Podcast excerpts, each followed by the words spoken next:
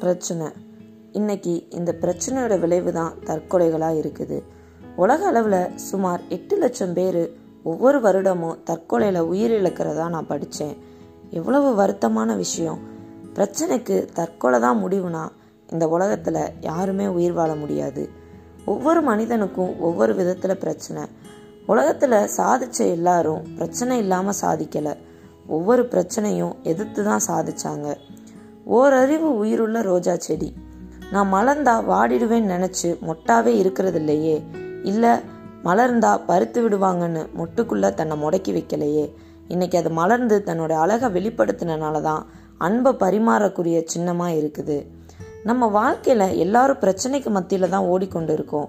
நம்ம கடந்து வர்ற ஒவ்வொரு பிரச்சனையும் நமக்கு புது அனுபவமாக இருக்கணும்.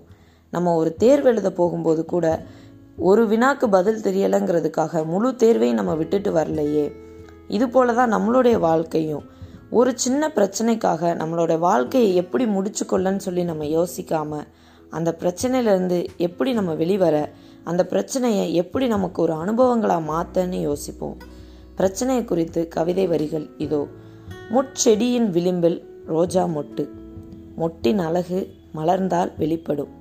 பிரச்சனையின் விளிம்பில் வாழ்க்கை. வாழ்ந்தால்தான் அனுபவம் சொல்லும் வாழ்க்கையின் வெற்றி பாதையை இந்த கவிதை உங்களுக்கு பிடிச்சிருந்தா லைக் பண்ணுங்க. இதே போல் நிறையா கவிதைகள் கேட்கணும் அப்படின்னா எவர்லாஸ்ட் வாய்ஸ் சேனலை சப்ஸ்கிரைப் பண்ணுங்க. அப்படியே பக்கத்தில் இருக்க பெல் பட்டனையும் கிளிக் பண்ணுங்க. இது போல் அடுத்த கவிதைகளோட உங்களை வந்து சந்திக்கிறேன்.